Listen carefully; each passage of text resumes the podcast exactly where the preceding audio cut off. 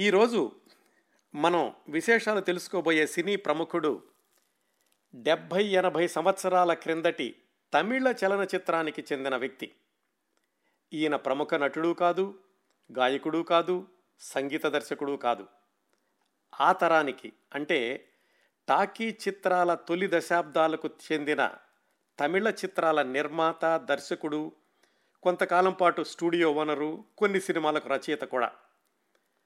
అయితే ఇలా పరిచయం చేయడం ఆయన ఆ రోజుల్లోనే సాధించిన ఘనకార్యాలకు సరైనటువంటి నిర్వచనం కాదు. కాకపోతే ఎక్కడో ఒకచోట ప్రారంభించాలి కాబట్టి అతి చిన్న అర్హతలు నిర్మాత దర్శకుడు అని మొదలు పెడుతున్నాను. ఎప్పుడో దశాబ్దాల నాటి అది కూడా తమిళ చిత్రరంగానికి చెందిన నిర్మాత దర్శకుడు గురించి పూర్తి కార్యక్రమం సమకూర్చేటన్ని విశేషాలు ఉన్నాయా అవి మాకు ఆసక్తికరంగా ఉంటాయా? అన్న సంశయం మీలో కొంతమందికి కలగవచ్చు అయితే ఈ అద్భుతమైన వ్యక్తి గురించిన ప్రత్యేకతలు ఆయన సాధించిన ఘన విజయాలు వింటే ఇలాంటి వ్యక్తి గురించి ఇంతవరకు తెలుసుకోలేకపోయామే అన్న భావం తప్పక కలుగుతుంది అని విశ్వసిస్తూ ఆయన ప్రత్యేకతలతో ప్రారంభిస్తాను. అలనాటి ఈ తమిళ సినీ ప్రముఖుడి పేరు కృష్ణస్వామి సుబ్రహ్మణ్యం కె సుబ్రహ్మణ్యం గారు. ఈయనను తమిళ సినీ భీష్ముడు అని తమిళ సినీ యోధుడు అని తమిళ సినీ పితామహుడు అని అలాగే టాకీలు మొదలైన తొలి రోజుల్లోనే తారలను తయారు చేసిన వెండితెర మాంత్రికుడు అని ఇలాగా ఎన్ని కోణాల్లోనైనా ఆయన సాధించిన ఘనకార్యాల గురించి చెప్పుకోవచ్చండి. ఈ కె సుబ్రహ్మణ్యం గారు జీవించిన కాలం పంతొమ్మిది వందల నాలుగు నుంచి పంతొమ్మిది వందల డెబ్భై ఒకటి వరకు ఒకటి రెండు ఆసక్తికరమైనటువంటి సంఘటనలతో ప్రారంభించి కె. సుబ్రహ్మణ్యం గారి ప్రత్యేకతలను మీకు వివరంగా చెప్తాను. వృత్తిరీత్యా ఈ కె. సుబ్రహ్మణ్యం అనే ఆయన లాయర్. అయితే ఆయన జీవితాన్ని అంకితం చేసింది మాత్రం తమిళ సినీ పరిశ్రమకే. తమిళ టాకీలు మొదలైన కొత్తలోనే అంటే పంతొమ్మిది వందల ముప్పై ముప్పై మూడు ఆ సంవత్సరాల్లో సినిమా అనేటటువంటి ప్రక్రియను ఎలా ఉపయోగించవచ్చు అనే అంశం మీద ఇతమిద్దమైన అభిప్రాయాలు లేని కాలంలో కేవలం పౌరాణిక గాథలే సినిమాలుగా నిర్మాణమవుతున్న రోజుల్లో పంతొమ్మిది వందల ముప్పై ఏడులోనే సినిమా అనేది ఎంత పదునైన ఆయుధమో నిరూపించిన తొలి దక్షిణాది దర్శకుడు కె సుబ్రహ్మణ్యం గారు. ఆయన స్వతహాగా అగ్రకులానికి చెందిన ఐశ్వర్యవంతుడై ఉండి కూడా కుల వ్యవస్థ మీద ధ్వజమెత్తుతూ బాలయోగిని అనే చిత్రాన్ని నిర్మించారు పంతొమ్మిది వందల ముప్పై ఏడులో. ఆ సినిమా చూసినటువంటి ఆయన కులం వారు ఆయనను వెలివేశారు. అప్పుడు ఆయన ఏమన్నాడంటే మీరెవరండి నన్ను వెలివేయడానికి? నేనే మిమ్మల్ని వెలివేస్తున్నాను అని ధైర్యంగా ప్రకటించి తాను నమ్మిన ఆదర్శాలతోటే సినిమా నిర్మాణాన్ని కొనసాగించిన సినీ ధీరుడు ఈ కె. సుబ్రహ్మణ్యం గారు. అంతేకాదు ఆ తర్వాత ఆయన తీసినటువంటి సినిమాలో తన కులానికే చెందినటువంటి వ్యక్తి ఒంటి మీద ఉన్న జంధ్యాన్ని తెంచివేసేటటువంటి దృశ్యాన్ని కూడా ధైర్యంగా ప్రవేశపెట్టాడు. ఇంకా ఆయన గురించి చెప్పాలంటే పంతొమ్మిది వందల నలభై ప్రాంతాల్లో ఒకసారి ఆయన ఒక సినిమా తీద్దామని ఎస్పిఎల్ ధనలక్ష్మి అనేటటువంటి అప్పటి హీరోయిన్ ఒక ఆమె దగ్గరికి వెళ్ళాడు.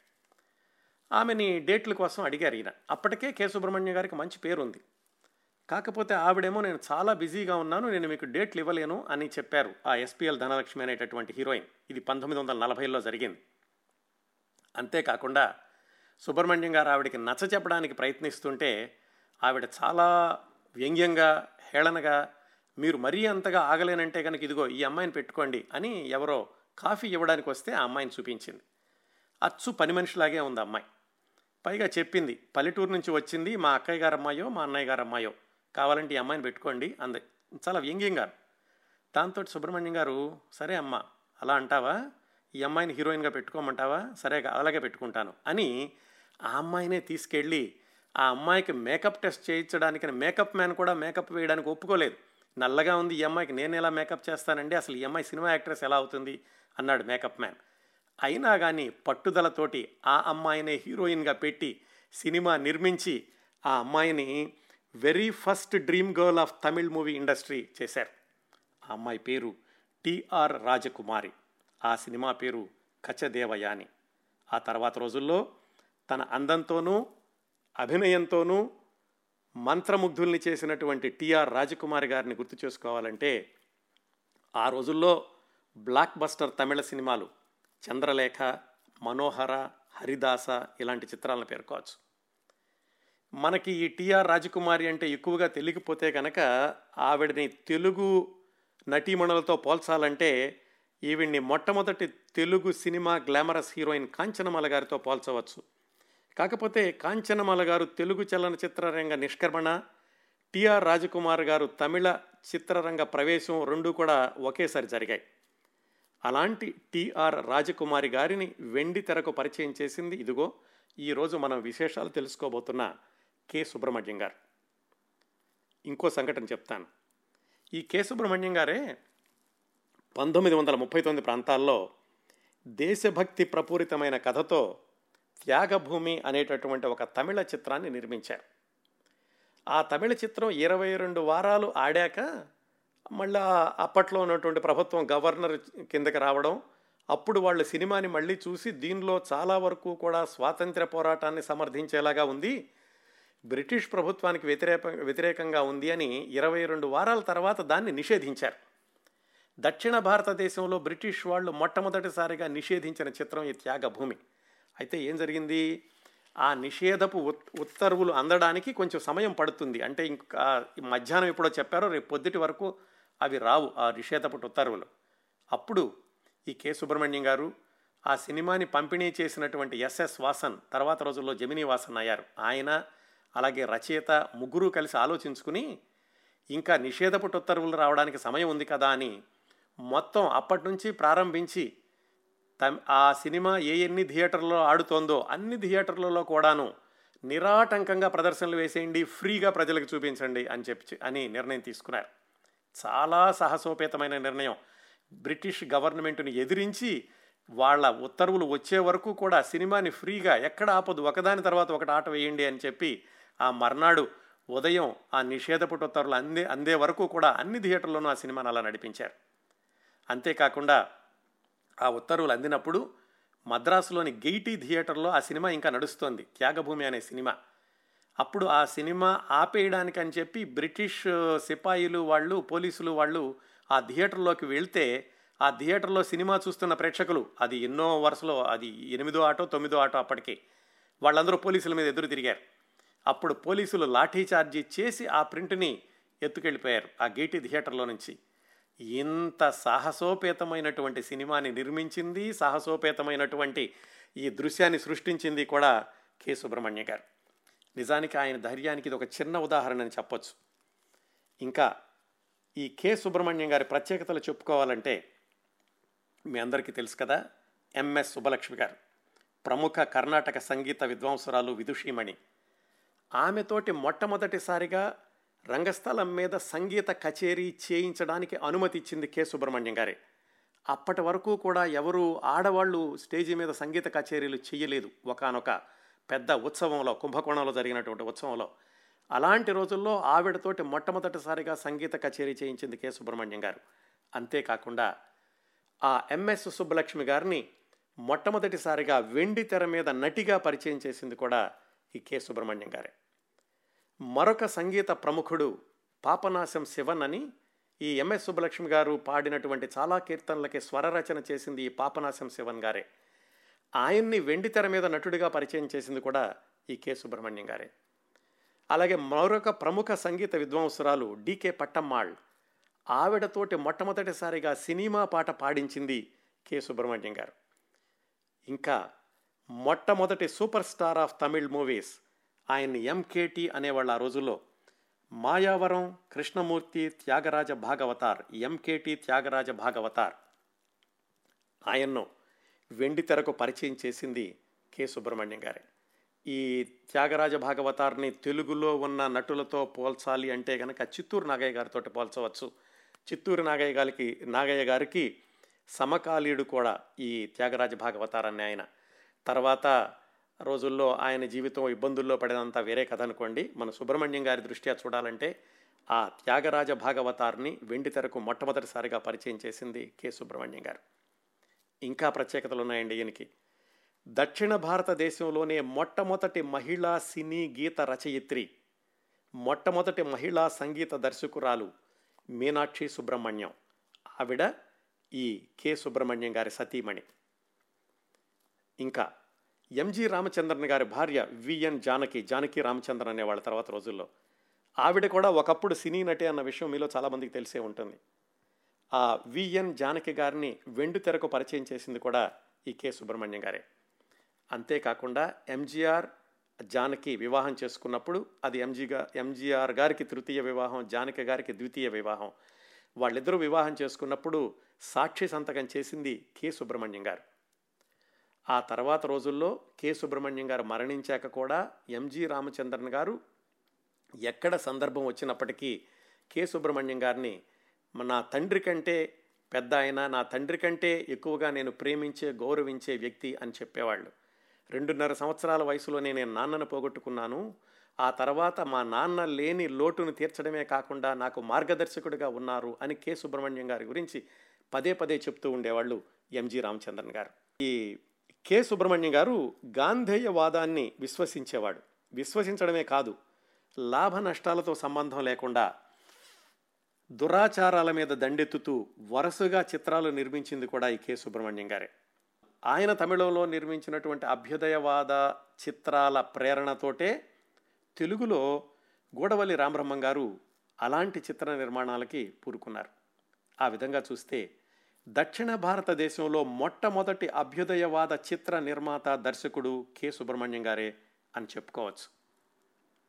కేవలం సినిమా నిర్మాణం దర్శకత్వంలోనే కాకుండా సినీ పరిశ్రమకు సంబంధించిన సినీ కార్మికుల సంక్షేమానికి సంబంధించిన అనేక అసోసియేషన్ల స్థాపనలోనూ వాటిని ప్రయోజనకరంగా కొనసాగించడంలోనూ కూడా ప్రముఖ పాత్ర పోషించారు కె సుబ్రహ్మణ్యం గారు. ఈ వివరాలని తర్వాత తెలుసుకుందాం. ఇంకా రష్యాలో మాస్ ఫిలిం స్టూడియోస్ అని వాళ్ళతోటి అలాగే అమెరికాలో హాలీవుడ్ స్క్రీన్ రైటర్స్ గిల్డ్ వాళ్ళతోటి ఇద్దరితోటి కూడా ప్రశంసలే కాకుండా గౌరవ సత్కారాలు పొందినటువంటి తొలి తొలి కాదు ఏకైక భారతదేశపు టెక్నీషియన్ భారతదేశపు సినీ ప్రముఖుడు కె. సుబ్రహ్మణ్యం గారు అని చెప్పుకోవచ్చు. అటు రష్యాతోటి ఇటు అమెరికాతోటి ఇదంతా పంతొమ్మిది వందల యాభై ఒకటి యాభై రెండు ప్రాంతాల్లో జరిగింది. ఇంత ఖ్యాతి తెచ్చుకున్న చాలామంది ఏమిటంటే వాళ్ళు మాత్రమే సినిమా రంగంలో ఉండాలి మా కుటుంబంలో వాళ్ళెవరూ కూడా సినిమా రంగాలకి దూరంగా ఉండాలి ముఖ్యంగా ఆడవాళ్ళు అనుకునేటటువంటి మనస్తత్వానికి పూర్తిగా వ్యతిరేకం కె. సుబ్రహ్మణ్యం గారు.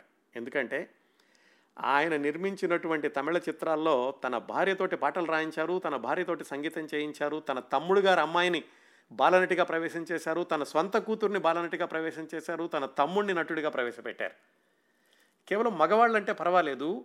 అలా కుటుంబ స్త్రీలను కూడా సినిమాల్లోకి తీసుకొచ్చి ఆయన చెప్పిన దాన్ని అమలుపరిచి ఆదర్శవాదిగా నిలిచింది కె. సుబ్రహ్మణ్యం గారు. ఇంకో కోణంలో చూడాలంటే ఇంత పేరు తెచ్చుకున్నటువంటి చాలామంది ప్రముఖుల విషయంలో ఏమవుతుందంటే ఆ తర్వాత ఆ కుటుంబ సభ్యులు కానీ ఆ తర్వాత వచ్చిన వాళ్ళు కానీ ఆ వారసత్వాన్ని కొనసాగించడం అనేది చాలా అరుదుగా కనిపిస్తూ ఉంటుంది. అయితే కె. సుబ్రహ్మణ్యం గారి విషయంలో ఆయన సినీ కళా వారసత్వాన్ని ఆయన సంతానం ఆ తరువాతి ఆ తరువాతి తరం కూడా కొనసాగించడం గమనించదగ్గ విశేషం. ఈ కె. సుబ్రహ్మణ్యం గారి అబ్బాయిలు బాలకృష్ణన్ కృష్ణస్వామి అని వాళ్ళు సినిమా రంగానికి సంబంధించినటువంటి పరిశ్రమలోనే కొనసాగుతున్నారు. అంటే డాక్యుమెంటరీలు తీస్తూ ఉంటారు వాళ్ళు. అలాగే ప్రముఖ భరతనాట్య కళాకారిణి డాక్టర్ పద్మా సుబ్రహ్మణ్యం ఆమె ఈ కె. సుబ్రహ్మణ్యం గారి కుమార్తె. ఆమెను కూడా తన సినిమాలో బాలనటిగా ప్రవేశపెట్టింది కూడా కె. సుబ్రహ్మణ్యం గారే. దాదాపుగా పదిహేను పదహారు వందల పైగా సినిమాలకు నృత్య దర్శకత్వం చేసిన రఘురామ్ మాస్టారు ఆయన ఈ కె. సుబ్రహ్మణ్యం గారికి మనవడు. ఈ కె. రఘురామ్ గారి కుమార్తె అంటే కె. సుబ్రహ్మణ్యం గారి ముని మనవరాలు గాయత్రి రఘురామ్ అని ఆవిడ నృత్య దర్శకురాలే కాకుండా తెలుగు సినిమాల్లో కూడా హీరోయిన్గా పనిచేశారు కొన్ని కొన్ని సినిమాలకి. ఇంకా మీ అందరూ చాలా తేలిగ్గా పోల్చుకోగలిగేటటువంటి ఇంకొక మనిషి పేరు చెప్పాలంటే ఈనాటి యువ సంగీత దర్శకుడు అనిరుద్ధ్. ఆ అనిరుద్ధ్ కె. సుబ్రహ్మణ్యం గారికి ముని మనవడు. ఇంకా ఈ కె. సుబ్రహ్మణ్యం గారికి తమిళ చిత్ర రంగంలో ఉన్నటువంటి గౌరవానికి ఒక ఉదాహరణగా చెప్పాలంటే పంతొమ్మిది వందల డెబ్భై ఒకటిలో ఆయన చనిపోయినప్పుడు ఆయన పార్థివ దేహాన్ని ఎంజి రామచంద్రన్ శివాజీ గణేశన్లు మోశారు. ఇన్ని ప్రత్యేకతలు ఇంకెన్నో అద్భుతాలు సాధించినటువంటి రికార్డులు నెలకొల్పిన తమిళ సినీ యోధుడు కె. సుబ్రహ్మణ్యం గారి సినీ జీవితం అడుగడుగునా స్ఫూర్తి భరితం అత్యంత ఆసక్తిదాయకం ధైర్య సాహసాల సమ్మిళితం. ఇంతవరకు నేను కె. సుబ్రహ్మణ్యం గారి జీవిత విశేషాలు ఏమీ చెప్పలేదండి. ఇవన్నీ కూడా ఆయన ప్రత్యేకతలు అని మాత్రమే చెప్పాను. ఇప్పుడు మీరంతా అంగీకరిస్తారని నేను అనుకుంటున్నాను. ఇంతవరకు కె. సుబ్రహ్మణ్యం గారి పేరు విని ఉండకపోయినా ఈ ప్రత్యేకతలు విన్నాక ఆయన జీవిత విశేషాలు తెలుసుకోవాలనిపిస్తోంది అని మీలో చాలామంది అనుకుంటారని నా ప్రగాఢమైనటువంటి విశ్వాసం. ఆయన జీవిత విశేషాలు తెలుసుకోవడానికి మనం తమిళనాడులో పాపనాశం అనేటటువంటి ఊరు వెళ్ళాలి. ఈ పాపనాశం అనే ఊరు తంజావూరుకి కుంభకోణానికి మధ్యలో ఉంటుంది. ఆ ఊళ్ళో పంతొమ్మిది వందల నాలుగవ సంవత్సరంలో ఏప్రిల్ ఇరవయవ తేదీన జన్మించారు ఈ కె. సుబ్రహ్మణ్యం గారు. వాళ్ళ నాన్నగారి పేరు కృష్ణస్వామి అయ్యర్. ఆయన అడ్వకేట్గా పనిచేస్తూ ఉండేవాళ్ళు బాగా ధనవంతులు కూడాను. ఆయన కేవలం అడ్వకేట్గా పనిచేయడమే కాకుండా నాటకాలంటే చాలా ఆసక్తి ఉండేది ఈ కె. సుబ్రహ్మణ్యం గారి నాన్నగారికి. నాటకాలు కేవలం ఆసక్తే కాకుండా ఆయన నాటక సంఘాలను స్థాపించి తమిళ నాటకాలు కాకుండా ఇంగ్లీష్లో కూడా నాటకాలు ఆయన ప్రదర్శిస్తూ ఉండేవాడు తనకున్నటువంటి ఆ అభిరుచితోటి తన కొడుకు అయినటువంటి కె. సుబ్రహ్మణ్యం గారికి కూడా చిన్నప్పటి నుంచి కర్ణాటక సంగీతంలోనూ అలాగే భాగవత మేళ ఇలాంటి వాటిల్లో శిక్షణ ఇప్పించారు వాళ్ళ నాన్నగారు. ఆ ఆ చదువులో కూడా చాలా చురుకుగా ఉంటూ ఉండేవాడు కె. సుబ్రహ్మణ్యం గారు. చదువుకునే రోజుల్లోనే ఆయన ఆయన బాయ్స్ స్కౌట్ మూవ్మెంట్ ఈ స్కౌట్స్ అనేవాళ్ళు కదా హై స్కూళ్ళలో అలాంటి దానిలో కూడా చాలా చురుకుగా పాల్గొంటూ ఉండేవాడు. అలా బాయ్స్ స్కౌట్గా ఉన్నప్పుడు ఒక పెద్ద ఫంక్షన్ ఏదో జరుగుతోంది. దానికి అతను ఆయన్ని వాలంటీర్గా వేశారు. ఇంకా కురవాడిగా ఉన్నాడు హై స్కూల్లో. వాలంటీర్గా వేసినప్పుడు ఒక పెద్ద ఆయన ఆయన పేరు రావ్ బహదూర్ వెంకట్రామ్ అయ్యర్ అనే ఆయన ఆ సమావేశం లోపల లోపలికి వెళ్ళడానికి వచ్చాడు. అయితే అనుమతి పత్రం ఉందా అని ఈ కురవాడు అడిగాడు. ఆయన దగ్గర అనుమతి పత్రం లేదు కానీ ఆయన చాలా పెద్దవాడు. చుట్టుపక్కల వాళ్ళందరూ చెబుతున్నారు ఆయన చాలా పెద్దవాడయ్యా వదిలేసి ఆయనకి టికెట్ ఏమిటి అని. కాదు నేను ఉంటే తప్ప పంపించను నా డ్యూటీ ఇది ఇదే చేస్తాను అని. ఆ కుర్రవాడి యొక్క క్రమశిక్షణకి ముగ్ధుడయ్యాడు ఆ రావు బహదూర్ వెంకట్రామ అయ్యర్. అవడమే కాకుండా ఆ తర్వాత కొన్ని రోజులకి తన మనవరాల నుంచి పెళ్ళి చేశారు కె. సుబ్రహ్మణ్యం గారికి. ఆ మనవరాల పేరే మీనాక్షి మీనాక్షి సుబ్రహ్మణ్యం. ఆవిడే దక్షిణ భారతదేశంలో మొట్టమొదటి సినీ గీత రచయిత్రి మొట్టమొదటి మహిళా సంగీత దర్శకురాలు అయ్యారు తర్వాత రోజుల్లో. సరే ఈ సంఘటన జరిగింది. ఆ తర్వాత ఆయన మద్రాసు వెళ్ళి లా చదువుకున్నారు. లా చదువుకుని లా ప్రాక్టీస్ కూడా ప్రారంభించారు. ఎవరు? కె. సుబ్రహ్మణ్యం గారు. అప్పటికే వివాహం అయ్యింది. అయితే వాళ్ళ నాన్నగారు అలాగే ఈ మామగారి తరఫు వాళ్ళు కూడా సినిమాలకు పెట్టుబడి పెడుతూ ఉండేవాళ్ళు. అప్పట్లో ఇంకా టాకీ సినిమాలు రాలేదు. మూకీ సినిమాలే. రాజా శాండో అని ఒక మూకీ చిత్రాల నిర్మాత ఉండేవాడు తమిళంలో. ఆయన తీసేటటువంటి సినిమాలకు ఎక్కువగా పెట్టుబడి పెడుతూ ఉండేవాళ్ళు సుబ్రహ్మణ్యం గారి నాన్నగారు వాళ్ళ మామగారు కూడా ఆ దాంతో రాజా శాండో పరిచయం అయ్యాడు సుబ్రహ్మణ్యం గారికి. పరిచయం అవడమే కాకుండా ఈ సుబ్రహ్మణ్యం గారికి కూడా ఈ లలిత కళల్లో ఉన్న ఆసక్తి ఇవి చూసి రాజా శాండో నిర్మించేటటువంటి ఆ మూకీ చిత్రాల నిర్మాణాన్ని కూడా దగ్గరగా పరిశీలిస్తుంటే రాజా శాండో ఒకసారి సుబ్రహ్మణ్యం గారిని అడిగారు మీకు మరి ఇంత అభిరుచి ఉంది కదా ఏమైనా నేను ఒక సినిమా తీద్దాం అనుకుంటున్నాను దానికి ఏమన్నా రచయితగా పనిచేస్తారా? అని అడిగారు. సుబ్రహ్మణ్యం గారికి కూడా ఉన్న ఆసక్తితోటి ఆయన సరైన ఒప్పుకున్నారు. అలా కె. సుబ్రహ్మణ్యం గారు మొట్టమొదటిసారిగా స్క్రిప్ట్ రాసినటువంటి సినిమా మూకీ సినిమా రాజేశ్వరి. ఆ సినిమాలోనే మామూలు మహిళ సంఘం మీద ఎలాగ ఎదురు తిరుగుతుంది అనేటటువంటి కథాంశంతో ఆ స్క్రిప్ట్ రాశారు. మూకీ సినిమా కాబట్టి మాటలు ఉండవు అయితే బయట వాళ్ళు చెప్తూ ఉండేవాళ్ళు దాన్ని. ఆ విధంగా సినిమా నిర్మాణంతో పరిచయం ప్రారంభమైంది. కె. సుబ్రహ్మణ్యం గారికి ఆ మూకీ చిత్రాలతోటి. అలా ఒక ఆరేడు మూకీ సినిమాలకి ఈ రాజా శాండో గారితో కలిసి పనిచేయడము ఆయనకి సహాయం చేయడము సినిమా నిర్మాణపు యొక్క మెళకువలు తెలుసుకోవడం ఇవన్నీ చేశారు. అవన్నీ జరిగాక ఆ తర్వాత టాకీ సినిమాలు కూడా మొదలైనవి ముప్పై ఒకటి ముప్పై రెండు ఆ ప్రాంతాల్లో. ఆ టాకీ సినిమాలు మొదలయ్యాక పంతొమ్మిది వందల ముప్పై నాలుగులో ఈ కె. సుబ్రహ్మణ్యం గారు సొంతంగా సినిమాకి దర్శకత్వం వహించారు. ఆ సినిమా పేరు పవళక్కోడి. అది పంతొమ్మిది వందల ముప్పై నాలుగులో జరిగింది. అది ఎలా జరిగిందంటే పవళక్కోడి అనేది మహాభారతంలో ఉన్నటువంటి ఒక కథని కొంచెంగా పెంచి చేసినటువంటి రంగస్థల నాటకం. ఆ నాటకం ఆ రోజుల్లో కేవలం ఈ మద్రాసు తమిళ ప్రాంతాల్లోనే కాకుండా సిలోను మలేషియా సింగపూర్ ఇలాంటి దేశాల్లో తమిళ జనాభా ఉన్న అన్ని చోట్ల కూడా ఆ రంగస్థల నాటకం వేసేవాళ్ళు. దానికి అద్భుతమైనటువంటి ప్రజాదరణ ఉండేది. ఆ నాటకాన్ని వేసే వేసిన వాళ్ళు కూడా ఎవరంటే త్యాగరాజ భాగవతార్ అనేటటువంటి నటుడు అలాగే ఎస్డి సుబ్బలక్ష్మి అనేటటువంటి నటి. వాళ్ళిద్దరూ ప్రధాన పాత్రదారులుగా ఈ నాటకాన్ని దాదాపు ఆ తమిళ ప్రజలు ఉన్నటువంటి అన్ని దేశాల్లోనూ ప్రదర్శిస్తూ ఉండగా ఈ కె. సుబ్రహ్మణ్యం గారు చూశారు. చూసి దాన్ని సినిమాగా తీస్తే బాగుంటుంది అనుకున్నారు. అనుకుని ఆయన దర్శకత్వం వహిద్దాం అనుకున్నారు మొట్టమొదటిసారి. అలగప్ప చెట్టియార్ అని ఆయన ఆ సినిమా నిర్మాణానికి ముందుకొచ్చారు.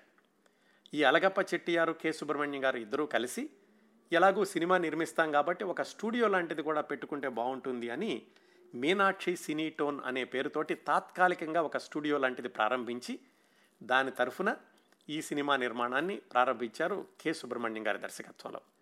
అది మొట్టమొదటిసారిగా ఆయన దర్శకత్వం వహించిన చిత్రం పవళక్కోడి అంటే కోరల్ క్వీన్ అని తమిళంలో అర్థం వస్తుందట దానికి. ఆ రంగస్థలంలో ఉన్నటువంటి పాటలు దాదాపుగా యాభై పద్యాలు పాటలు కలిపి వాటన్నింటినీ కూడా ఈ పవళకోడి చిత్రంలో చూపించారు కె. సుబ్రహ్మణ్యం గారు. అంతేకాకుండా పాపనాశం శివన్ అని ఆయన ప్రఖ్యాత సంగీత విద్వాంసుడు. ఆయన్ని ఈ సినిమాకి సంగీత దర్శకత్వానికి పెట్టుకున్నారు. ఆయన అంతకుముందే ఒకటి రెండు సినిమాలకు సంగీత దర్శకత్వం చేశారు. ఈ పాపనాశం శివన్ గారి అన్నయ్య గారి అమ్మాయే ఈ విఎన్ జానకి తర్వాత రోజుల్లో ఎంజి రామచంద్రన్ గారి భార్య అయ్యారు. అంతేకాకుండా ఈ పవళకోడి అనేటటువంటి చిత్రంలో ఎంకే త్యాగరాజ భాగవతార్ని అలాగే ఎస్డి సుబ్బలక్ష్మి గారిని మొట్టమొదటిసారిగా వెండి తెరకి పరిచయం చేశారు కె. సుబ్రహ్మణ్యం గారు. ఆ సినిమా నిర్మాణంలో ఒక తమాషా జరిగింది. ఏమైందంటే ఈ మీనాక్షి సినీ టోన్ అనేది ఇంకా పూర్తిగా నిర్మాణం అవ్వలేదు. చాలా ఆరు బయలు ఉండే దానికి పెద్ద ప్రహరీ గోడ కూడా ఏమి ఉండేది కాదు. దాంతో ఆ షూటింగ్ అంతా కూడా అవుట్డోర్లో చేస్తున్నప్పుడు కాకులు ఎక్కువగా వస్తూ ఉండేయట. అప్పట్లో సినిమా రికార్డింగ్ విరిగా విడిగా ఉండేది కాదు. షూటింగ్ చేసేటప్పుడే పక్కన రికార్డింగ్ కూడా జరుగుతూ ఉండేది. ఈ కాకులు ఎక్కువగా రావడంతో ఈ రికార్డింగ్కి అభ్యంతరం వస్తోందని చెప్పి ఇబ్బంది కలుగుతోందని చెప్పి ఒక ఆంగ్లో ఇండియన్ లేడీ ఒక ఆమెని ఒక ప్రత్యేకమైనటువంటి పని కోసం వినియోగించారు. అది ఏమిటంటే షూటింగ్ ప్రారంభం కావడానికి ముందు ఆవిడ తుపాకీతోటి రబ్బర్ బుల్లెట్లు గాలిలోకి పేల్చి కాకులు రాకుండా చేయాలి. దానికోసం ఆవిడ ప్రత్యేకంగా ఆవిడ నిర్మించడం ఆవిడని నియమించడమే కాకుండా ఆ విధంగా షూటింగ్ కొనసాగించడమే కాకుండా సినిమా టైటిల్స్లో క్రో షూటర్ జో అనేటటువంటి టైటిల్ వేశారు. దాదాపు ఆ ముందు ఆ తర్వాత కూడా ఏ సినీ నిర్మాణంలో కూడా ఇలాంటి శాఖ క్రో షూటర్ అనేటటువంటి శాఖ ఇంకెక్కడ ఉండుండదు. అదొక తమాషా సందర్భం ఈ పవళక్కోడి షూటింగ్ సమయంలో జరిగింది. ఆ సినిమా అత్యద్భుతమైనటువంటి విజయం సాధించింది. మామూలు విజయం కాదు అది. తొమ్మిది నెలల పాటు ఆడింది ఆ రోజుల్లోనే. తెలుగులో మొట్టమొదటి సూపర్ సక్సెస్ సినిమా లవకుశ అయితే తమిళంలో మొట్టమొదటి సూపర్ సక్సెస్ సినిమా ఈ పవళక్కోడి అని చెప్పుకోవచ్చు. అది తొమ్మిది నెలలు ఆడేసరికి ఇంకా కె. సుబ్రహ్మణ్యం గారికి ఎస్డి సుబ్బలక్ష్మి గారికి అలాగే త్యాగరాజ భాగవతార్ గారికి ముగ్గురిని కూడా స్టార్స్ని చేసేసింది ఆ చిత్రం. ఆ తర్వాత రోజుల్లో వాళ్ళిద్దరూ వెనక్కి తిరిగి చూసుకోలేదు. కె. సుబ్రహ్మణ్యం గారు కూడా దర్శకుడిగా ఇంకా ముందుకెళ్ళడం ప్రారంభించారు. ఆ సినిమా అయ్యాక ఆయన మరికొన్ని ఈ పౌరాణిక చిత్రాలనే కొనసాగించారు. అప్పటికింకా పౌరాణిక చిత్రాలు ఎక్కువగా ఉన్నాయి. ఇంకో విషయం చెప్తాను కొంచెం పక్కకు వచ్చి ఎన్టీ రామారావు గారు దానవీర సూరకర్ణలో కుల వ్యవస్థ గురించి అలాగే ఈ సామాజిక అసమానతల గురించి కూడా సంభాషణలు పెట్టారు కదా. ఆ తర్వాత కూడా కొన్ని పౌరాణిక చిత్రాల్లో ఆయన ఈ సామాజిక సమకాలీన సామాజిక సమస్యల గురించి ప్రస్తావించడం జరిగింది. అది చాలా కొత్త ట్రెండు. రామారావు గారు ఇలాగా పౌరాణిక చిత్రాల్లో కూడా సాంఘిక సమస్యలను చొప్పించారు అని చెప్పుకున్నారు చాలామంది విశ్లేషకులు. అయితే ఈ విధంగా పౌరాణిక చిత్రాల్లో సాంఘిక సమస్యలను చర్చించడం అనే ప్రక్రియని పంతొమ్మిది వందల ముప్పై ఐదు ప్రాంతాల్లోనే ఈ కె. సుబ్రహ్మణ్యం గారు ప్రారంభించారు. ఎలాగంటే ఆయన గాంధేయవాది అని చెప్పుకున్నాం కదా. ఉన్నత కులానికి చెందినవాడు బాగా ఐశ్వర్యవంతుడు కూడా. అయినప్పటికీ కూడా గాంధీ గారు చెప్పినటువంటి అస్పృశ్యత నివారణ ఇలాంటి కార్యక్రమాలకి మద్దతునిస్తూ ఉండడే ఉండేవాడు. అందులో భాగంగా తాను తీసేవి పౌరాణికాలైనప్పటికీ కూడా ఎక్కడో ఒక చోట గాంధీ టోపీ ఖద్దరు దుస్తులు ఉన్నవాళ్ళు వాళ్ళు అలా మార్చింగ్ చేయడం లేకపోతే వాళ్ళతో సంభాషణలు చెప్పించడం చేస్తూ ఉండేవాడు. ఆయన తీసినటువంటి నవీన సారంగధరాన్ని దాంట్లో ఖాదీ దుస్తులు అలాగే ఈ గాంధీ టోపీలు ధరించిన వాళ్ళతోటి నియంతృత్వానికి వ్యతిరేకంగా ఈ ఊరేగింపు జరిగేటటువంటి దృశ్యాన్ని తీశారు. ఇలాగా ఒక నాలుగైదు పౌరాణిక చిత్రాలు నిర్మించాక పంతొమ్మిది వందల ముప్పై ఏడులో సామాజిక దురాచారాల మీద బ్రహ్మాస్త్రం లాంటి చిత్రాన్ని నిర్మించారు కె. సుబ్రహ్మణ్యం గారు. ఆ బ్రహ్మాస్త్రమే బాలయోగిని. బాలయోగిని పేరు చూస్తే ఇదేదో భక్తిరస ప్రధానమైన చిత్రం అనుకుంటారు. కాకపోతే నిజానికి ఈ బాలయోగిని నూటికి నూరు శాతం సమాజంలోని అనేక రుగ్మతల మీద ధ్వజమెత్తినటువంటి చిత్రం. ఈ బాలయోగిని సినిమాలో సుబ్రహ్మణ్యం గారు నిరుద్యోగ సమస్య గురించి చర్చించారు. ప్రభుత్వాధికారులు ఎలాగా దురాగతాలు చేస్తున్నారో ఇది ఇప్పుడు బ్రిటిష్ సామ్రాజ్యం ఉన్నప్పుడు పంతొమ్మిది వందల ముప్పై ఏడులో వాటి గురించి చిత్రీకరించారు. ఆయన స్వతహాగా న్యాయవాది. అలా అయి ఉండి కూడా పేదలకు న్యాయాన్ని చేకూర్చడంలో న్యాయ వ్యవస్థ ఎలాగా విఫలమవుతోంది? దానికి పోలీసు వ్యవస్థ ఎలా వత్తాసు పలుకుతోంది? ఇవన్నీ కూడా నిర్భయంగా చూపించారు ఈ బాలయోగిని చిత్రంలో. ఎక్కువగా చాలామంది చిన్నపిల్లలు ఉన్నారు దాంట్లోనూ. ఆ సినిమాలో ఆయన తన తమ్ముడు గారిని తమ్ముడు గారి అమ్మాయిని ఇద్దరిని కూడా ప్రవేశపెట్టారు. బేబీ సరోజాని ఈ చిత్రంతో ఆ చిన్నపిల్ల తమిళనాడులో ఇంటింటా కూడా మారుమోగేటటువంటి పేరు అయ్యింది. ఈ బాలయోగిని చిత్రంలో కథ చిట్ట చివరి ఐదు నిమిషాలు తప్ప మొత్తం కథ అంతా కూడా ఇదిగో సమాజంలోని ఈ దురాఘాతాలన్నింటినీ కూడా ఎండగడుతూ ఉంటుంది. చిట్ట చివరి ఐదు నిమిషాల్లో ఆ చిన్న పిల్లకి ఏదో దైవ దైవ సంబంధమైనటువంటి శక్తులు ఏదో వచ్చినట్టుగా చూపించి ఆవిడ బాలయోగిని అయ్యిందంటారు కానీ మిగతా కథ అంతా కూడా దీని మీదే నడుస్తుంది. ఆ సినిమా తమిళంలో మహాద్భుతంగా ఆడింది. అద్భుతమైనటువంటి విజయం సాధించింది. దాంతో ఆ సినిమాలో నటించినటువంటి ఆ బేబీ సరోజ అనేటటువంటి అమ్మాయి కూడా చాలా పేరు వచ్చింది తర్వాత కొన్ని సినిమాల్లో కూడా ఆవిడ నటించారు. ఈ బాలయోగిని సినిమా తమిళంలో నిర్మాణం అయ్యి అది విజయం సాధించినటువంటి రోజుల్లో ఆయన దగ్గరికి ఒక తెలుగు కుర్రవాడు వెళ్ళాడు. వెళ్ళి దీన్ని నేను తెలుగులో తీస్తాను అని కె సుబ్రహ్మణ్యం గారిని అడిగారు. అయితే కె. సుబ్రహ్మణ్యం గారు మీరు మళ్ళా తీయడం ఎందుకు? నేను ఆల్రెడీ మొదలు పెట్టాను తెలుగులో కూడా తీద్దామని. నువ్వు పని చేయి నువ్వు కూడా నాతో పాటు కలిసి పని చేయని ఆ కుర్రవాణ్ణి తనతో పాటు ఉంచుకుని తెలుగులో నిర్మాణాన్ని కొనసాగించారు ఈ బాలయోగిని చిత్రాన్ని. ఆ కుర్రవాడే గోడవల్లి రామబ్రహ్మం గారు. అయితే కేవలం ఆ గోడవల్లి రామబ్రహ్మం గారు తనకి సహాయం చేసినప్పటికీ తెలుగు బాలయోగిని దర్శకత్వంలో కె. సుబ్రహ్మణ్యం మరియు గోడవల్లి రాబ్రహ్మ అని ఇద్దరు పేర్లు కూడా వేసుకున్నారు. అది ఆయన మంచితనానికి హృదయ వైశాల్యానికి నిదర్శనం. అంతేకాకుండా తెలుగులో ఈ బాలయోగిని చిత్ర నిర్మాణాన్ని చేపట్టడానికి ముందు ఆయన సొంతంగా ఎంపీసీసీ అని మోషన్ పిక్చర్ ప్రొడ్యూసర్స్ కౌన్సిల్ అనే పేరుతోటి ఒక స్టూడియోని ప్రారంభించారు. ఆయన మొట్టమొదటి సినిమా పవళకోడిలో ప్రారంభించినటువంటి మీనాక్షి సినేటోన్ అన్నదాన్ని ఆ అళగ అళగప్ప చెట్టియార్ అని ఉంచేసుకున్నారు. ఇప్పుడు ఆయన కొత్తగా ఈ motion picture producers combine limited అనే పేరుతో స్టూడియోని ప్రారంభించి దాంట్లో అన్ని హంగులు ఉండేలాగా చూశారు. కేవలం ఏదో అరకొరగా కాకుండా దానికి సంబంధించినటువంటి సాంకేతిక నిపుణులు ల్యాబ్ ఇలాంటివన్నీ కూడా ఏర్పాటు చేశారు.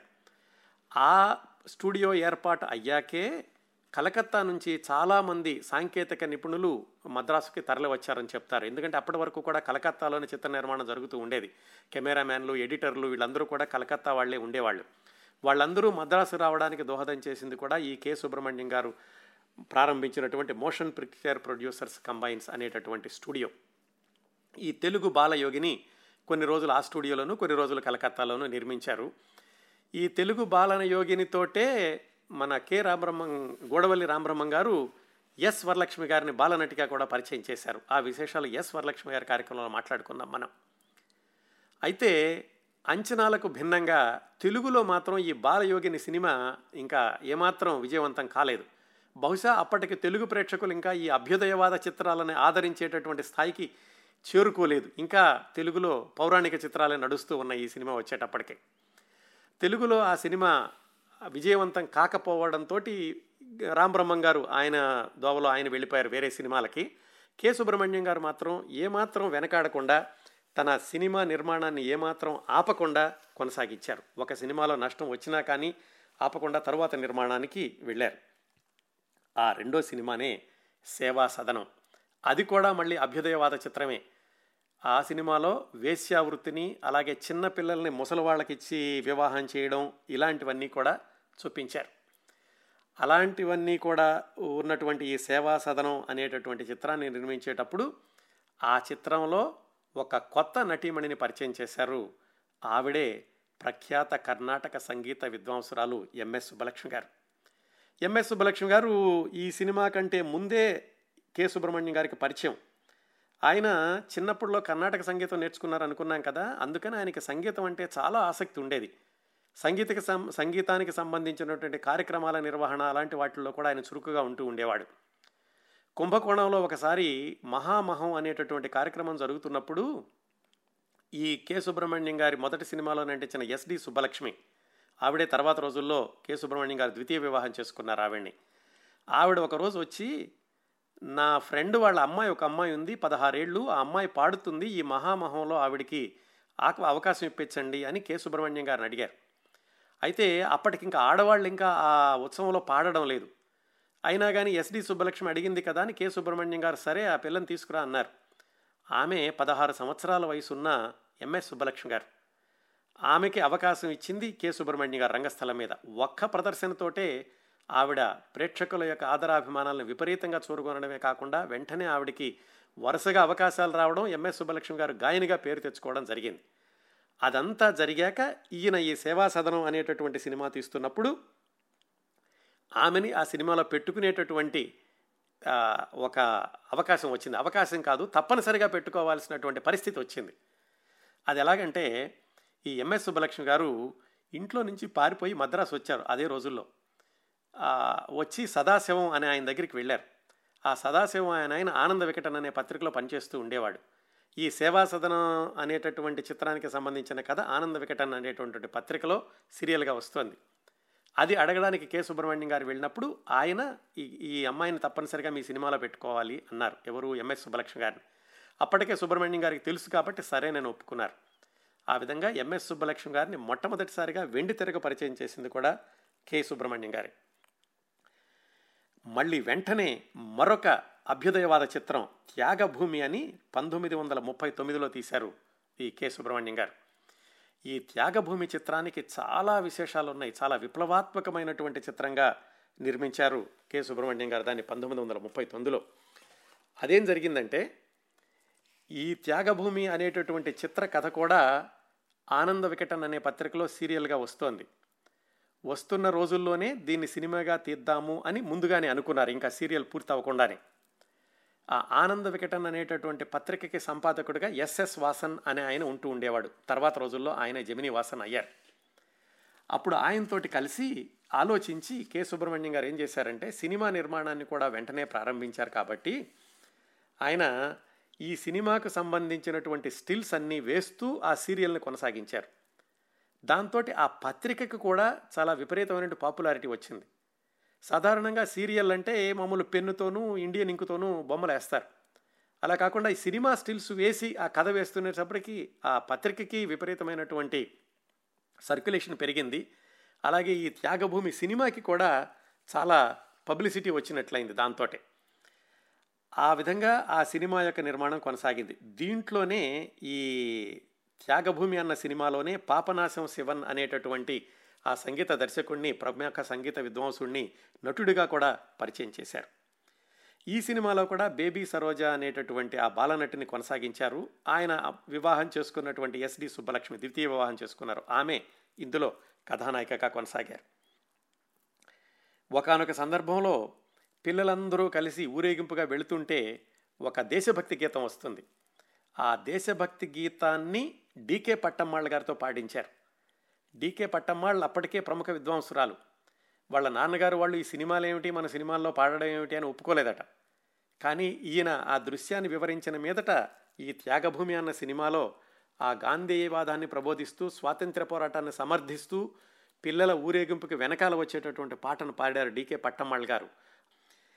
ఈ సినిమా ఆయన ఇంకా చాలా విశేషాలు పెట్టారు. దీంట్లో గాంధీకి సంబంధించింది. అలాగే ఈ బేబీ సరోజ అన్న ఆమె ఒక పాట పాడితే గాంధీ గారు దాన్ని ఒప్పుకున్నట్లుగా గాంధీ గారు చరకా వడి వడికేటటువంటి దృశ్యాలను ఇలాంటి వాటన్నింటినీ కూడా చేర్చారు. అయితే ఈ సినిమా త్యాగభూమి సినిమా నిర్మాణం పూర్తయి విడుదలైనప్పటికీ ఆ మద్రాసు ప్రాంతంలో కాంగ్రెస్ పార్టీ అధికారంలో ఉంది. అప్పట్లో ఎన్నికలైనాయి. అయితే ఆ తర్వాత ఈ రెండో ప్రపంచ యుద్ధం ఆ రెండో ప్రపంచ యుద్ధానికి అనుకూలంగా బ్రిటిష్ కూడా యుద్ధంలో పాల్గొనాలనుకోవడం ఆ విభేదాల వల్ల కాంగ్రెస్ ప్రభుత్వం రాజీనామా చేసి మళ్ళీ బ్రిటిష్ ప్రభుత్వం చేతుల్లోకి వచ్చి బ్రిటిష్ ప్రభుత్వం గవర్నర్ను నియమించింది. అప్పుడు ఈ త్యాగభూమి సినిమా ఇరవై రెండు వారాలు ఆడిద్ది అప్పటికే. అప్పుడు గవర్నర్ గారు ఈ సినిమా చూసి ఈ సినిమాని ఎట్టి పరిస్థితుల్లో వెంటనే నిషేధించాలి అనేటటువంటి నిర్ణయం తీసుకున్నారు. అలా ఆయన నిర్ణయం తీసుకున్నప్పుడే మొట్టమొదట్లో మనం చెప్పుకున్నటువంటి ఈ సినిమా నిషేధించడానికి అవసరమైనటువంటి ఇంకా ఉత్తర్వులు అవి రావడం ఆలస్యం అవుతుందని మొత్తం ఆ సినిమాకి ఆ ఉత్తర్వులు వచ్చే వరకు కూడా తమిళనాడు అంతటా ఎక్కడెక్కడైతే ఈ సినిమా ఆడుతోందో అన్ని థియేటర్లోనూ ఏమాత్రం మధ్యలో విరామం లేకుండా సినిమా చూపించేసేయండి అందరికీ ఉచితంగా అని చెప్పి ఉత్తర్వులు ఇచ్చి అలా చేశారు ఈ త్యాగభూమి సినిమాతోటి. అలాగే ఈ సినిమాలో ఆ రోజుల్లో పంతొమ్మిది వందల ముప్పై తొమ్మిదిలో ఆయన పెట్టినటువంటి ఒక దృశ్యాన్ని చూస్తే ఇప్పటికి కూడా అంత సాహసం చేశారా ఎవరు అంటే ఇప్పట్లో తీస్తారనుకోండి తర్వాత ఎన్ని దశాబ్దాలకు కూడా అంతటి సాహసోపేతమైనటువంటి దృశ్యాన్ని ఏ దర్శకుడైనా పెట్టారా అనిపిస్తుంది. ఏమిటంటే ఈ సినిమాలో హీరోయిన్ హీరో ఆమెను నిర్లక్ష్యం చేసి ఇంట్లో నుంచి బయటికి పంపించేస్తాడు. ఆవిడ సొంత కాళ్ళ మీద నిలబడి వేరే ఊరు వెళ్ళి అక్కడ చాలా పెద్ద ధనవంతురాలై మళ్ళా ఉన్న ఊరికి వస్తుంది. ఇక్కడ ధనవంతురాలై వచ్చినటువంటి ఆమె తన తను ఒకప్పుడు ఇంట్లో నుంచి వెళ్ళగొట్టేసిన భార్య అని తెలుసుకున్నటువంటి ఆ భర్త ఆమె దగ్గరికి వచ్చి నువ్వు నా భార్య కదా నా దగ్గరికి రా అంటాడు. అంటే ఆవిడ అంటుంది నువ్వు అప్పుడే నన్ను ఇంట్లో నుంచి వెళ్ళగొట్టావు నీ దగ్గరకు వచ్చేటటువంటి ప్రసక్తి లేదు అని. ఆయన భారత ధర్మం భారత స్త్రీ ఇవన్నీ కూడా ఉపన్యాసాలు ఇస్తాడు. నువ్వు ఎన్నైనా చెప్పు నేను నీతో రాను అంటుంది ఆమె. ఇంకా అప్పటికి విడాకులు తీసుకోలేదు. అప్పుడు అతను కోర్టులో కేసు వేస్తాడు ఈమె నా భార్య నా దగ్గరికి రావాలి అని. ఈమె అప్పుడు కోర్టుకు వెళ్ళి ఆ భర్త నాకు వద్దు నన్ను ఒకప్పుడు ఇంట్లో నుంచి పంపించేశాడు ఇప్పుడు నేను ఆయనతోటి మళ్ళీ వివాహ వివాహ బంధం కొనసాగించడం కానీ కాపురం చేయడం కానీ నాకు ఇష్టం లేదు అంటే కోర్టు అలా కుదరదు మీరు అలా కాపురం చేయాల్సిందే అన్నప్పుడు ఆమె అంటుంది ఇదేమి ధర్మం అండి? నాకు ఇష్టం లేదు విడాకులు ఇప్పించమని నేను అడుగుతున్నాను ఓ పని చేయండి భార్యకి భర్త విడాకులు ఇస్తే భార్యకి భరణం ఇస్తాడు కదా నేను ఈయనకి భరణం ఇస్తాను ఇప్పుడు నాకు విడాకులు ఇప్పించండి అని అడుగుతుంది. ఎంత సాహసోపేతమైనటువంటి దృశ్యాన్ని చిత్రీకరించారంటే ఈ సుబ్రహ్మణ్యం గారు వినండి ఆ దృశ్యాన్ని మీకు తమిళంలో ఉన్నటువంటి సంభాషణల్ని క్లుప్తంగా వినిపిస్తాను தாங்களே யோசித்து பாருங்கள் ஒரு பெண்ணை அவள் பேரில் விருப்பமில்லாத புருஷனுடன் வாழும்படி நிர்பந்தப்படுத்துவது நியாயமா தர்மமா தெய்வத்திற்குத்தான் அடுக்குமா கல்வியும் நாகரிகமும் நிறைந்த இந்நாளில் தேசமெங்கும் சுதந்திரம் சுதந்திரம் என்று முழங்கிக் கொண்டிருக்கும் இக்காலத்தில் ஒரு பெண் பேதை சட்டத்தின் பேரால் கொடுமைக்கு ஆளாக்கலாமா புருஷன் மனைவியை தள்ளி வைத்தால் மனைவி கோரக்கூடிய பாத்தியதை என்ன ஜீவனாம்சம் தானே அதே மாதிரி நானும் இவருக்கு ஜீவனாம்சம் கொடுக்க தயாராயிருக்கிறேன் ஆனால் நான் இவருடன் மனைவியாக சேர்ந்து வாழ மாத்திரம் சம்மதிக்க மாட்டேன் ఈ త్యాగభూమి సినిమాని తమిళ పరిశ్రమ వాళ్ళు ఎంతగా ఆదరిస్తారు అంటే పంతొమ్మిది వందల ఎనభై నాలుగులో అంటే ఈ అప్పటికి కె సుబ్రహ్మణ్యం గారు చనిపోయారు చనిపోయాక ఆయన యొక్క ఎనభైవ జన్మదినోత్సవం సందర్భంగా ఏ మద్రాసులోని గెయిటీ థియేటర్లో అయితే లాఠీ చార్జ్ చేసి ఈ సినిమా యొక్క ప్రింట్ని బ్రిటిష్ వాళ్ళు ఎత్తుకెళ్ళిపోయారో అదే గెయిటీ థియేటర్లో మళ్ళీ ఈ త్యాగభూమి సినిమాని ప్రదర్శించినప్పుడు అప్పట్లో మద్రాసులో ఉన్నటువంటి ఈ రాజకీయ విభేదాలు వీటన్నిటిని కూడా పక్కన పెట్టి అన్ని పార్టీల వాళ్ళు కూడా హాజరయ్యారు. పంతొమ్మిది వందల ఎనభై నాలుగులో ఇంకా అప్పటికి ఎంజి రామచంద్రన్ గారి ఆరోగ్యం బాగానే ఉంది. ఆయన కూడా ఈ సినిమా ప్రదర్శనకు వచ్చినప్పుడే కె సుబ్రహ్మణ్యం గారిని నాకు తండ్రి కంటే ఎక్కువైన ఆయన అని చెప్పారు. ఇలాగా వరుసనే బాలయోగిని సేవా సదనం త్యాగభూమి దాన్ని ట్రిలాజీ అని కూడా అంటారనమాట ఈ కె సుబ్రహ్మణ్యం గారు తీసినటువంటి అభ్యుదయవాద చిత్రాల త్రయం ఈ మూడు కూడా వరుసనే తీశారు. కొన్ని నష్టాల పాలైనవి కొన్ని లాభాలు తీసుకొచ్చినాయి. ఏమాత్రం వెనకాడకుండా ఆయన ఆయన వాదాన్ని మాత్రం కొనసాగిస్తూ మహాత్మా గాంధీ గారు చెప్పినటువంటి సిద్ధాంతాలని ప్రతి సినిమాలో చూపిస్తూ కొనసాగించారు. అయితే కొన్ని రోజుల తర్వాత మళ్ళీ ఎలాగైనా వాణిజ్యాత్మక చిత్రాలు కావాలి నిలదొక్కుకోవాలి కదా. అందుకని మధ్య మధ్యలో ఆయన వ్యాపారాత్మకమైనటువంటి చిత్రాలు కూడా తీశారు. ఈ త్యాగభూమి అయిపోయాకే పంతొమ్మిది వందల నలభైలో ఏమైందంటే ఆయన కట్టినటువంటి ఆ స్టూడియో కాలిపోయింది. ఆ స్టూడియో కాలిపోవడంతో చాలా నష్టాలు వచ్చినాయి. అయినా కానీ చిత్ర నిర్మాణాన్ని కొనసాగించారు అది వేరే విషయం. ఆ స్టూడియో కాలిపోయినప్పుడు దాన్ని ఎవరికైనా అమ్మేద్దాం అనుకున్నప్పుడు ఎస్ఎస్ వాసన్ అన్న ఆయన ఆ- స్టూడియోని కొన్నారు. ఆ స్టూడియో అమ్మేటప్పుడు కూడా ఆ కాలిపోయాక ఏదైతే మిగిలిందో దాని ఖరీదు మాత్రమే కట్టుకున్నారు కానీ తాను మొట్టమొదటిలో పెట్టినటువంటి పెట్టుబడి కట్టుకోలేదు. అంత నిజాయితీగా ఆ కాలిపోయినటువంటి స్టూడియోని ఎస్ఎస్ వాసన్ గారికి అమ్మారు. ఎస్ఎస్ వాసన్ గారు తర్వాత ఆ స్టూడియోనే జెమినీ స్టూడియోస్ అయ్యింది. ఇప్పుడు జెమినీ స్టూడియోస్ ఏమీ లేవు కదా అక్కడేవో వాణిజ్య ఈ సముదాయాలు ఏవో ఉన్నట్లు ఉన్నాయి అది జెమినీ స్టూడియో అలా పుట్టిందనమాట కె సుబ్రహ్మణ్యం గారు ప్రారంభించినటువంటి ఎంపీసీసీ స్టూడియో జెమినీ స్టూడియో అయ్యింది. పంతొమ్మిది వందల నలభైలో అది జరిగింది. పంతొమ్మిది వందల నలభై ఒకటిలో ఆయన కచదేవయాని అని మళ్ళీ ఒక కమర్షియల్ సినిమా తీశారు. ఆ కచదేవయానిలోనే మొట్టమొదట్లో మనం చెప్పుకున్నటువంటి సంఘటన జరిగింది. టిఆర్ రాజకుమారి గారిని హీరోయిన్గా పరిచయం చేశారు. ఆవిడ మొట్టమొదటి చిత్రంతోటే తమిళ ప్రేక్షకుల అందరిలోనూ కూడా ఆవిడ డ్రీమ్ గర్ల్ అయిపోయి కూర్చున్నారు. ఆయన ఈ కె. సుబ్రహ్మణ్యం గారు పరిచయం చేసినటువంటి త్యాగరాజ భగవతార్ ఆయనే పరిచయం చేసినటువంటి ఈ టిఆర్ రాజకుమారి తర్వాత రోజుల్లో అంటే పంతొమ్మిది వందల నలభై ఐదులో అనుకుంటాను. హరిదాస అనేటటువంటి ఒక చిత్రంలో వేశారు. అది సుబ్రహ్మణ్యం గారు తీసింది కాదు వేరే వాళ్ళు తీసింది. ఆ చిత్రం మూడు సంవత్సరాల పాటు ఒకే థియేటర్లో నడిచింది తమిళనాడులో. ఆ రికార్డు చాలా రోజులు అది తర్వాత కూడా ఇంకెవరు అధిగమించినట్లేదు ఏ చిత్రము కూడా. అలా మూడు సంవత్సరాల పాటు నిరవధికంగా ఆడినటువంటి చిత్రంలో నటించిన త్యాగరాజ భాగవతారిని ఆ టిఆర్ రాజకుమారి గారిని పరిచయం చేసింది కె సుబ్రహ్మణ్యం గారు అనమాట అది జరిగింది. అయితే ఈ పంతొమ్మిది వందల నలభై ఒకటిలో కచదేవయాని బాగా ఆడింది బాగా డబ్బులు వచ్చినాయి అదే సమయంలో రెండవ ప్రపంచ యుద్ధం వచ్చింది. అలాంటి సమయంలో చాలామంది మద్రాసు వదిలి వాళ్ళ వాళ్ళ ప్రాంతాలకు వెళ్ళారు. ఆ సందర్భంలోనే ఈయన కూడా మళ్ళీ వాళ్ళ ఊరికి వెళ్ళడమే కాకుండా తన యూనిట్లో ఉన్న వాళ్ళని కూడా తన ఊరికి తీసుకెళ్ళారు. ఆయన యూనిట్లో దాదాపుగా ఎనభై మంది కర్ణాటక సంగీత విద్వాంసుల్ని ఆయన ఉంచుకున్నారు. అందుకే ఆయన సినిమాల్లో పాటలకు కూడా చాలా ప్రాముఖ్యత ఇవ్వడమే కాకుండా ప్రఖ్యాతమైనటువంటి సంగీత విద్వాంసుడు ఈ పాపనాశనం శివం గారితో సంగీతం చేయించడం వీళ్ళందరితో కూడా చేయించారు.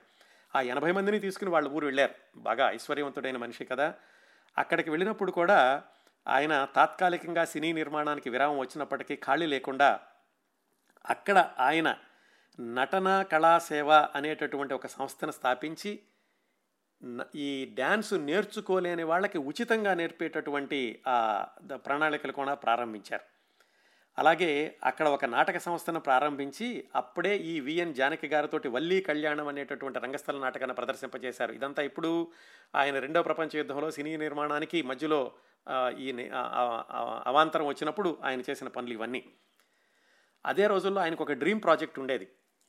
నర్ నర్తన మురళి అని శ్రీకృష్ణుడి జీవితం ఆధారంగా అద్భుతమైనటువంటి ఒక ఈ సంగీత భరితమైనటువంటి చిత్రం నిర్మించాలని దాదాపుగా రెండు సంవత్సరాల పాటు దానికోసం ఆయన కృషి చేశారు. సెట్టింగులు వేశారు అందరినీ కూడా ప్రాక్టీసులు చేయించారు అలాగే రిహార్సల్స్ చేయించారు పాటలు సమకూర్చారు. ఆ నర్తన మురళిలో పాటలు పాడడానికని కాకినాడ నుంచి ఒక తెలుగు అమ్మాయిని పిలిపించారు. ఆ తెలుగు అమ్మాయి వింజమూరి అనసూయాదేవి గారు. అయితే రెండు సంవత్సరాల పాటు ప్రాక్టీస్ చేసినా కానీ ఆ ప్రాజెక్టు ముందుకు వెళ్ళలేదు. అది మాత్రం ఆయన సాధించలేకుండా ఆపేసినటువంటి ఒక ప్రణాళిక నర్తన మురళి అనేటటువంటి చిత్రం. ఈ రెండవ ప్రపంచ యుద్ధం కొంచెం సర్దుకున్నాక మళ్ళీ మద్రాసు వచ్చేసేసి ఆయన సినీ నిర్మాణాన్ని మళ్ళీ కొనసాగించారు.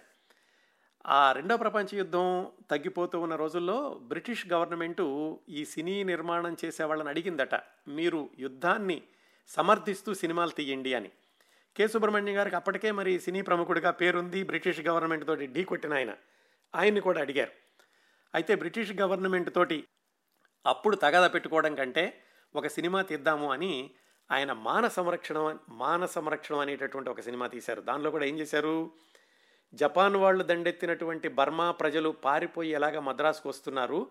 మద్రాసులో ఉన్నటువంటి కాంగ్రెస్ వాళ్ళు వాళ్ళని ఎలా కాపాడుతున్నారు? అనేటటువంటి దృష్టిలో ఆ సినిమా తీశారు. అలా ఆయన చక్కటి సినిమాలు నిర్మిస్తూ దేశానికి స్వాతంత్ర్యం వచ్చింది. స్వాతంత్ర్యం వచ్చాక వచ్చినటువంటి పరిణామాలు కూడా మనందరికీ తెలుసు. అవి ఆయన్ని బాగా బాధించినాయి.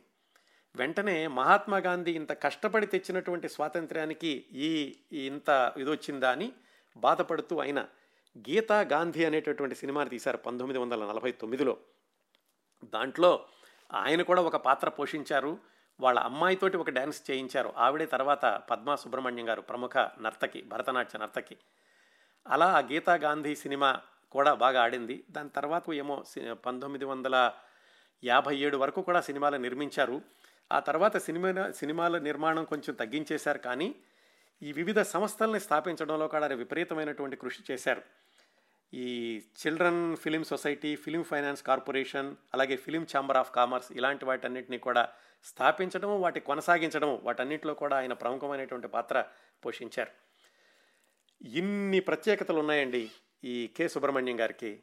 ఆయన గుర్తు చేసుకుంటూ కె. బాలచంద్ర గారు చెప్పారు చిన్నప్పుడు ఆయన తీసిన సినిమాలు చూస్తూ ఉండేవాడిని ఆయన సినిమాలే ఆదర్శం. నేను ఇప్పుడు ఏదో ఈ స్త్రీల యొక్క సమస్యల గురించి వీటి నుంచి తీస్తున్నానంటే ఆయన సినిమాలే నాకు ఆదర్శం అని కమల్ హసన్ గారు కూడా చెప్పారు కె సుబ్రహ్మణ్యం గారి సినిమాలే నాకు ఆదర్శం నేను ఇంత ధైర్యంగా ఈ ఈ ఈ అన్యాయాలను ఎదిరించేటటువంటి సినిమాలు తీస్తున్నాను అని. ఇది కె సుబ్రహ్మణ్యం గారికి ఉన్నటువంటి ప్రత్యేకతలు. టాకీ చిత్రాలు మొదలై టాకీ చిత్రాలు మొదలైన కొత్తలో తమిళ చిత్ర పరిశ్రమకు బలీయమైన పునాదులు వేసినవాడు అలాగే తర్వాత రోజుల్లో జ్వాజ్విలేయమానంగా వెలిగిన ఎంతోమందిని తొలిసారిగా వెండితెరకు పరిచయం చేసినవాడు లాభ నష్టాలతో సంబంధం లేకుండా నమ్మిన విలువల కోసం నిలబడి ప్రభుత్వంతో ఢీకొట్టి కూడా అభ్యుదయవాద చిత్రాలను నిర్మించిన సాహసి కె. సుబ్రహ్మణ్యం గారు. బహుముఖ ప్రజ్ఞత్వం అంకిత భావం చిత్తశుద్ధి ఉన్నటువంటి సినీ ప్రముఖుల జాబితా చెప్పండి అంటే తప్పనిసరిగా మొట్టమొదటి వరుసలో పరిగణించదగిన వ్యక్తి కె. సుబ్రహ్మణ్యం గారు. ఇవండి అలనాటి తమిళ చలనచిత్ర ప్రముఖుడు అలనాటి తమిళ చలనచిత్ర యోధుడు అలనాటి తమిళ చలనచిత్ర భీష్ముడు కె సుబ్రహ్మణ్యం గారికి సంబంధించిన విశేషాలు.